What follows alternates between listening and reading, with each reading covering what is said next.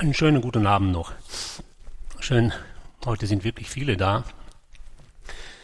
Feiert ihr denn den Abschnitt vom Nachmittag Gottesdienst? Und ich habe jetzt die Gelegenheit, das mitzugestalten.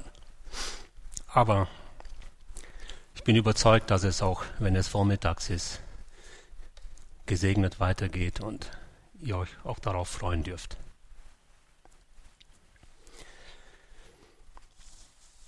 Ich möchte über etwas sprechen, was ich auf dem Herzen habe. Es ist, wenn man es so betrachtet, die, die Bibelstelle ist jetzt nicht die, wo man so alltäglich drüber spricht. Aber auf der anderen Seite wollen wir uns ja nicht nur auf, auf die Bibelversen äh, stürzen, die immer so schön groß geschrieben sind und ganz schön äh, noch äh, mit einer besonderen äh, Stärke versehen, dass das immer so, der Herr liebt mich und der Herr ist mit mir, er gibt mir Sieg und ist auch alles wunderbar und wir sollten uns freuen darüber. Aber es stehen noch so viele andere Sachen da drinnen und die wollen wir nicht vergessen. Und deshalb habe ich gedacht, weil ich es auch auf dem Herzen habe, dass ich einen Abschnitt bringe aus dem Matthäus-Evangelium, angefangen mit dem äh, also sechsten Kapitel, angefangen mit Vers 1 äh, bis 4. Habt Acht auf eure Almosen, dass ihr sie nicht gebet vor den Leuten, dass ihr nicht von ihnen gesehen werdet. Ihr habt anders keinen Lohn bei eurem himmlischen Vater. Wenn du nun Almosen gibst, solltest du nicht lassen vor dir posaunen, wie die Heuchler tun, in den Schulen und auf den Gassen, auf dass sie von den Leuten gepriesen werden. Wahrlich, ich sage euch, sie haben ihren Lohn dahin. Wenn du aber Almosen gibst, so lass deine linke Hand nicht wissen, was die rechte tut, auf dass deine Almosen verborgen sei, und dein Vater, der in das Verborgene sieht, wird dir's vergelten öffentlich.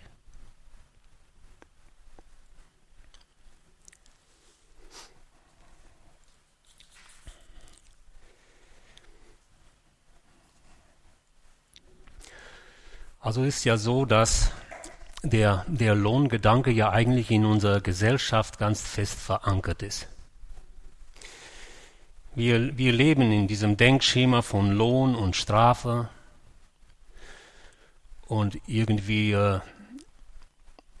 manchmal bewusst, auch unbewusst, fragen wir uns immer so, was, was springt für mich raus in dem, was ich tue? Das fängt schon bei, bei ganz kleinen Kindern an, ist das schon verankert und man merkt schon, wie die anfangen so zu handeln. Und und wenn man ihnen was gibt, dann gehorchen sie gleich etwas besser. Ich habe gestaunt. Wir haben so einen, einen Nussbaum, der geht auch zum Nachbarn rüber zum Teil und wir haben uns auch so geeinigt, die können sich ihre Nüsse sammeln von da. Ist kein Problem. Dann war die übernächste Nachbarin, die durfte aber dahin und da sammeln und war mit ihrem Enkel da. Da war eine ganz große Verhandlung da. Konnte so laut hören, weil ich saß, ich saß im Garten und ja, wenn ich das jetzt mache, was kriege ich dafür? Der Kleine. Ich kann das doch nicht umsonst machen. Doch, du sollst lernen, arbeiten. Das ist, ist gut. Und schau mal, die Nüsse sind doch für alle da. Nein, so habe ich keine Lust. Ich meine, das muss doch was dafür geben.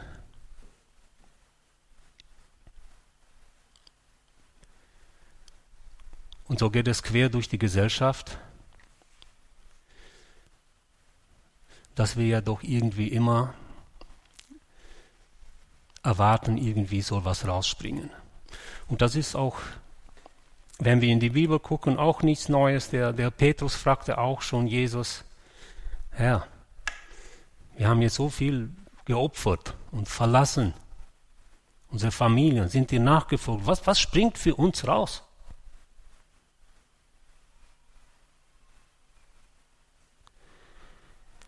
Und diese Lohnversprechungen, ich habe jetzt mal nachgeguckt, ich, ich hätte ja die Zeit nur damit fühlen können, die alle hier vorzulesen, die in der Bibel sind. Jesus wird kommen und ein großer Lohn mit ihm. Und so weiter und so fort. Ich, ich wollte mir die noch ausdrucken, aber heute ist irgendwie so ein Tag gewesen, wo, wo viel, viel Anfechtung ist und war. Aber ist auch nicht schlimm. Manchmal, ich muss ja auch nicht alle Verse vorlesen hier, aber es sind eine Menge. Und Jesus sagt ja auch zu Petrus, mach dir da keine Sorgen, es wird dir vergolten werden, sogar hier auf Erden und dann erst im Himmel. Ja, dann sind so Verheißungen, ja, wenn, wenn du ein Glas Wasser einem äh, Propheten gibst oder, oder wenn du einen äh, Gerechten beherbergst oder weiß nicht, kriegst du denselben Lohn. Es ist voll so mit, man kommt da fast durcheinander, was da alles zu gewinnen ist.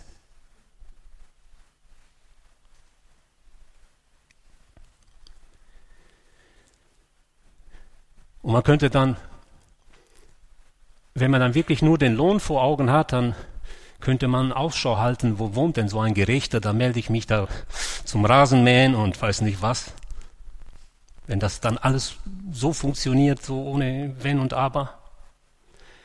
Oder wo ist ein Heiliger? Ich fahre bis, bis nach München hin, wenn ich soll ihn nur rauskriegen dann, und ihm was Gutes tun, so mit einem Glas Wasser schon an der Tür, damit ich etwas auf dem himmlischen Konto schon habe.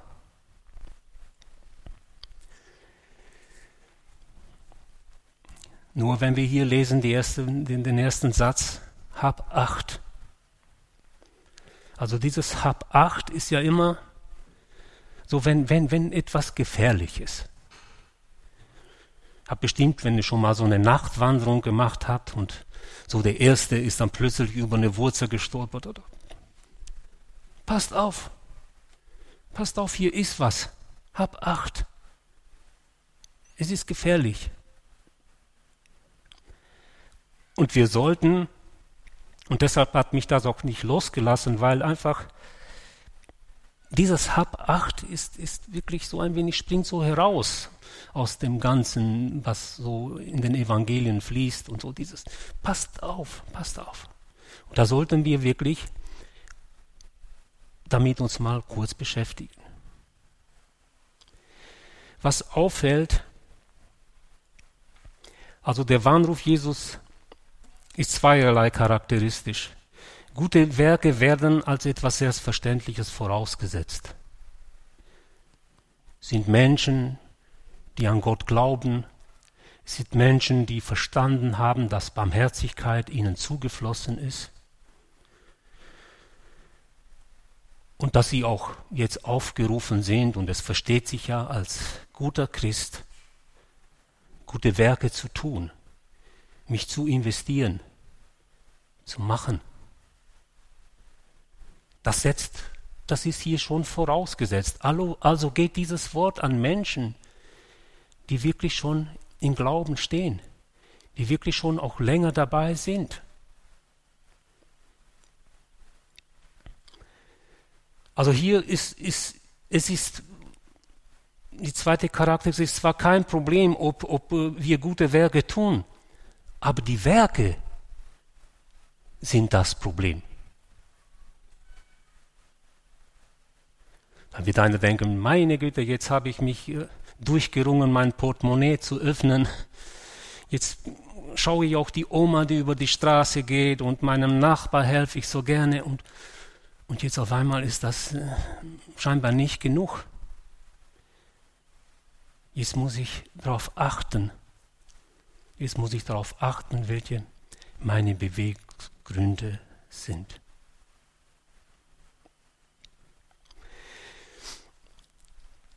Ich habe da mal ein, von einem Mann Gottes etwas gelesen, das ist mir hängen geblieben und das, das muss ich jetzt unbedingt reinnehmen. Er berichtete von, er war im Krankenhaus und er berichtete von einer Krankenschwester, die hatte freiwillig nur die Nachtschicht übernommen seit 20 Jahren. und die macht es richtig professionell und gut und er war so angetan. Und er hat sie angesprochen und hat gesagt, wie, wie halten Sie denn das, das durch?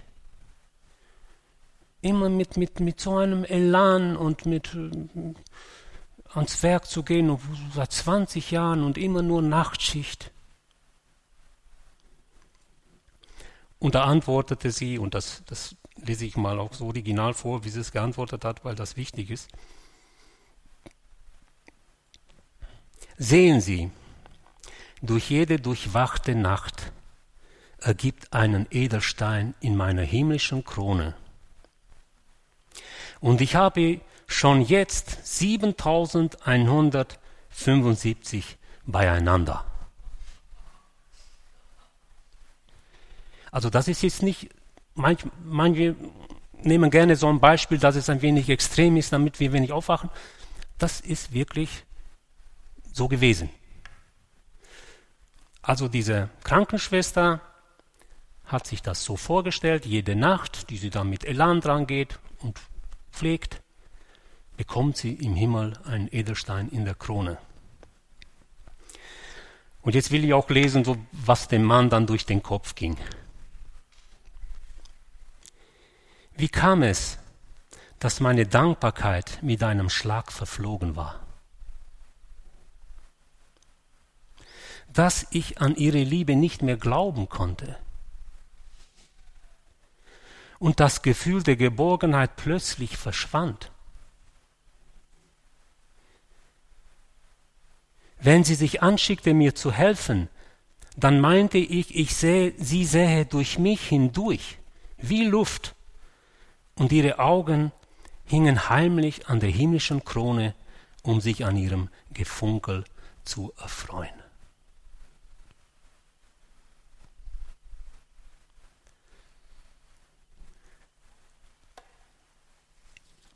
Ihr Lieben, das ist traurig, wenn, wenn Menschen und auch, auch wir, wir Christen, wenn das so ist, dass wir Menschen gebrauchen und sogar manipulieren und meinen dann, dass wir im Himmel einen Lohn dafür bekommen.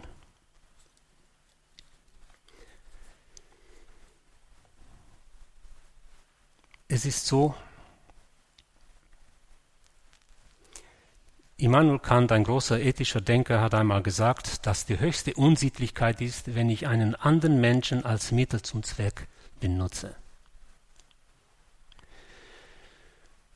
Und ich bin jetzt auch schon etwas länger beim Glauben und hat schon manches gesehen und erlebt und ich weiß, dass das auch präsent war, so dass, dass das ungefähr so verstanden wurde, dass man geht und wenn man dann jemanden zum Glauben bringt, dass man dafür einen großen Lohn bekommt. Nicht, dass das jetzt nicht falsch verstehen. Nicht, dass das nicht stimmt, wenn wir wirklich durch unser Leben Menschen zum Christus kommen und zum Glauben ist. Ich will hier, ich will uns den, den, den, den Lohn nicht madig machen, der uns zusteht. Aber ich möchte, dass wir verstehen, was Jesus hier meint. Passt auch, wie ihr euch anstellt, was ihr macht. Passt auf, welche, welches eure Beweggründe sind. Dann hat man auf den Nachbar eingeredet, um den zu bekehren, so dass der dann vielleicht schon weggelaufen ist, wenn er denn nur einen gesehen hat. Versteht ihr?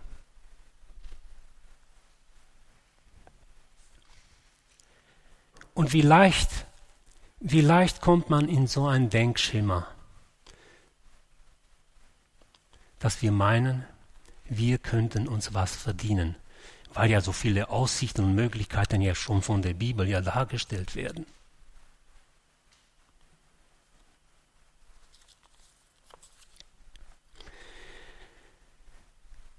Die Bibel sagt uns, alles, was ihr tut, das tut von Herzen als dem Herrn und nicht den Menschen.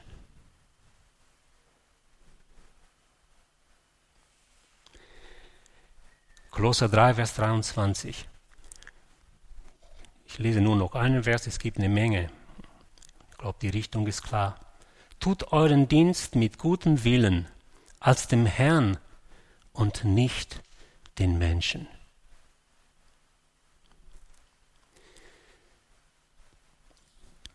Ihr Lieben, wenn, wenn Christus vom Lohn spricht, benutzt er dieses Wort ganz einfach, um damit den Rang einer Tat auszudrücken, ob und warum sich diese Tat lohnt. Wir sollen Gutes tun im Namen Jesu, weil es sich lohnt, es zu tun. Es lohnt sich, weil es dann etwas bewirkt. Es bewirkt in unserem Nächsten, in unserem Umfeld was.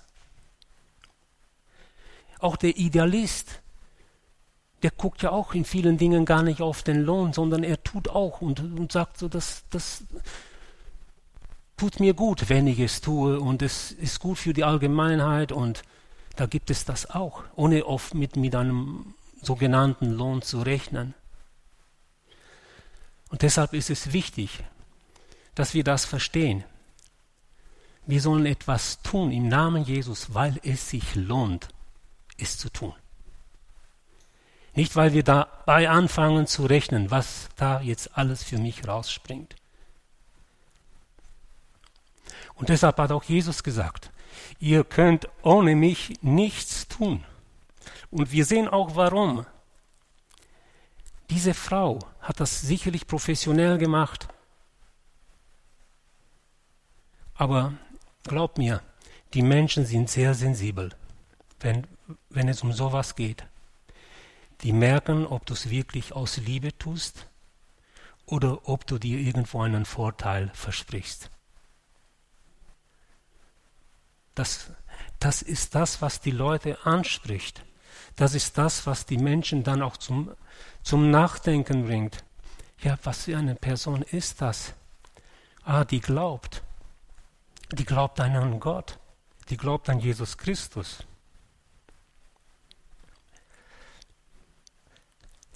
Denn wenn wir es anders tun, dann ist es wie bei diesem Mann. Auf einmal war alles verflogen.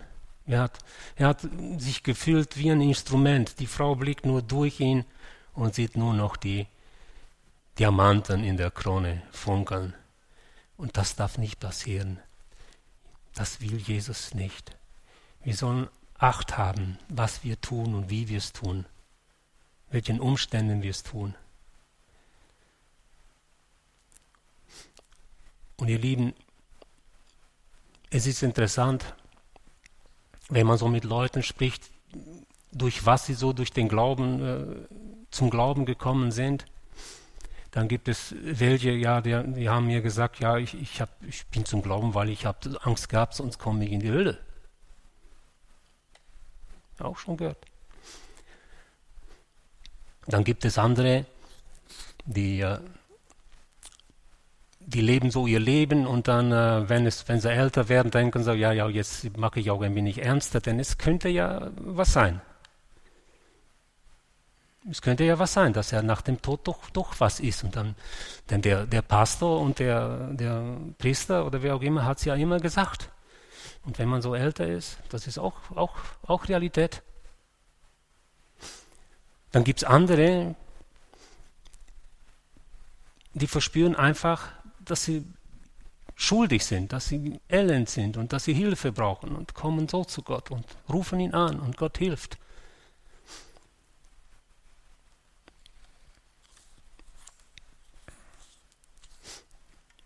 Dann gibt es andere, die glauben zwar an Gott, die stehen so dazwischen und sind sich gar nicht so sicher, ob, ob sie Jesus brauchen.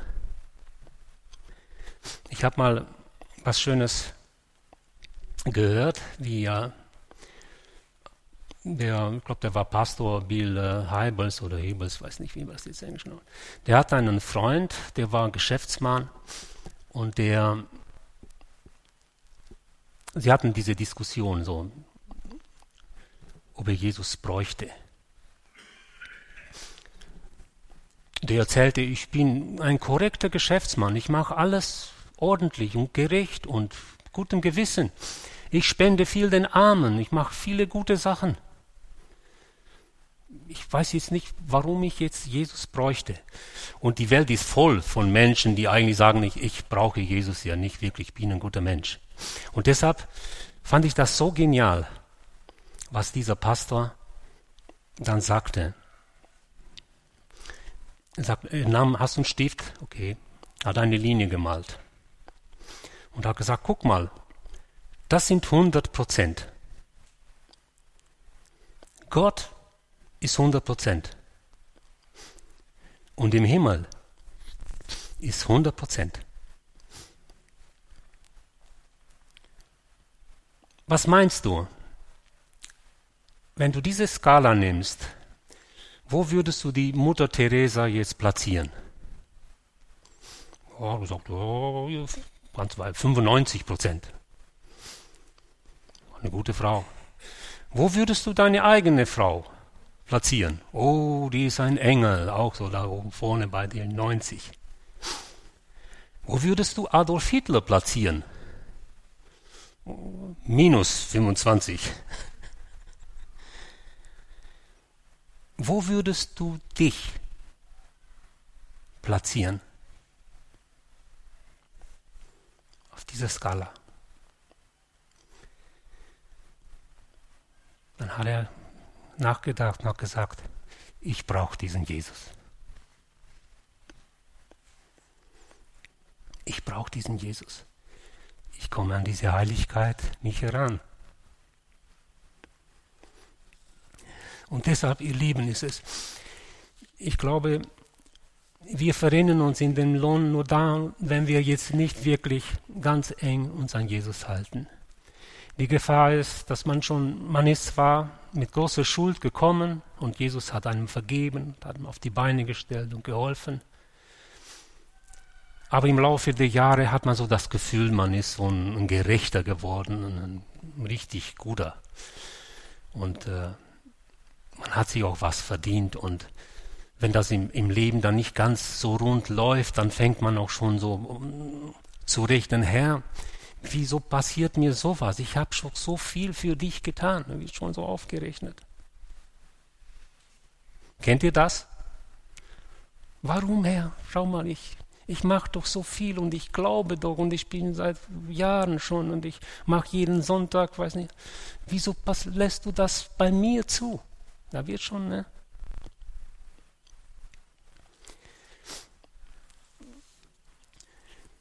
Ich glaube, die Lösung in dem Ganzen ist eben, dass wir ganz nahe an Jesus uns halten und dass wir so leben, dass wir die Stimme des Heiligen Geistes vernehmen in unserem Leben. Denn, das ist auch meine Erfahrung, da meldet sich ganz schnell was, wenn man auf solchen Wegen unterwegs ist, wo man etwas tut, wo man etwas sagt, was Gott nicht gefällt. Das ist die einzige Lösung, dass wir demütig bleiben, dass wir selbst, wenn wir schon lange dabei sind, nicht vergessen, wir können nichts tun, was das, was Gott uns alles geben möchte, in seiner Liebe überhaupt irgendwie verdienen könnten. Denn dieser Gedanke, dass wir etwas verdienen könnten, der zerstört das ganze Werk im Reich Gottes. Wir dringen nicht durch wir kommen nicht an den Menschen heran, weil wir sie nicht mit den Augen Jesu sehen. Versucht das mal mit Geduld. Versucht mal alles, was ihr tut, für den Herrn zu machen. Das ist eine Lebenseinstellung. Das klappt nicht von heute auf morgen. Aber sind man, wenn man es praktiziert, es kommen, jetzt reden wir schon wieder von Lohn, es kommen wirklich Erfolge es verändert sich was. Die Menschen um uns herum verändern sich.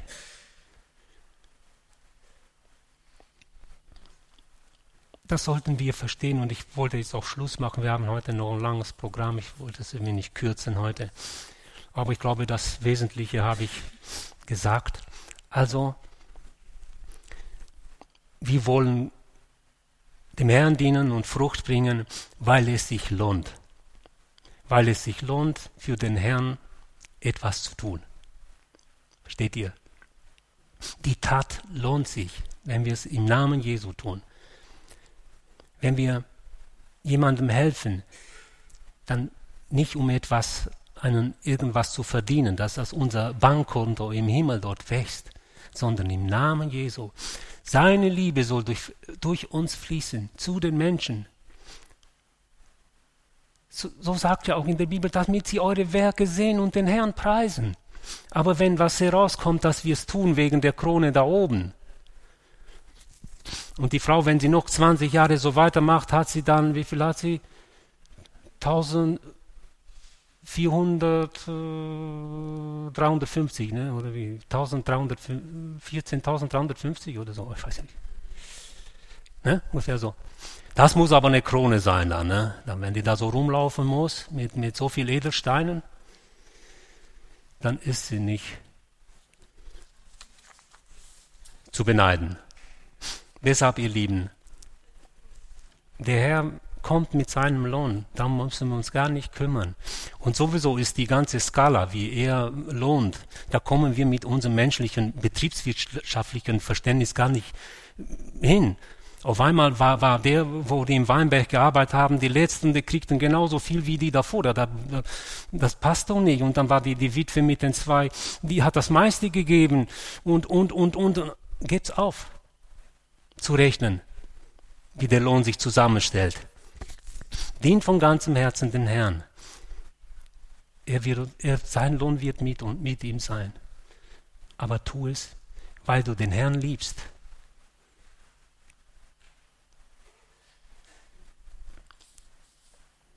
gibt ein altes Lied und damit mache ich Schluss. Das heißt, den ersten, den ich sehe, soll Jesus sein. Also wenn wir aus diesem Leben scheiden, und das kann man nur sagen, wenn man ganz nahe mit ihm lebt, wenn man mit ihm zusammenlebt. Denn das ist das Wichtigste. Und das ist die Gnade, die wir haben können, dass wir in diesem großen in seinem großen Erbarmen er uns annimmt, so wie wir sind, und so reich beschenkt. Und es soll uns nicht schwer fallen, dass wir von uns etwas weiterfließt. Im Namen Jesu. Amen.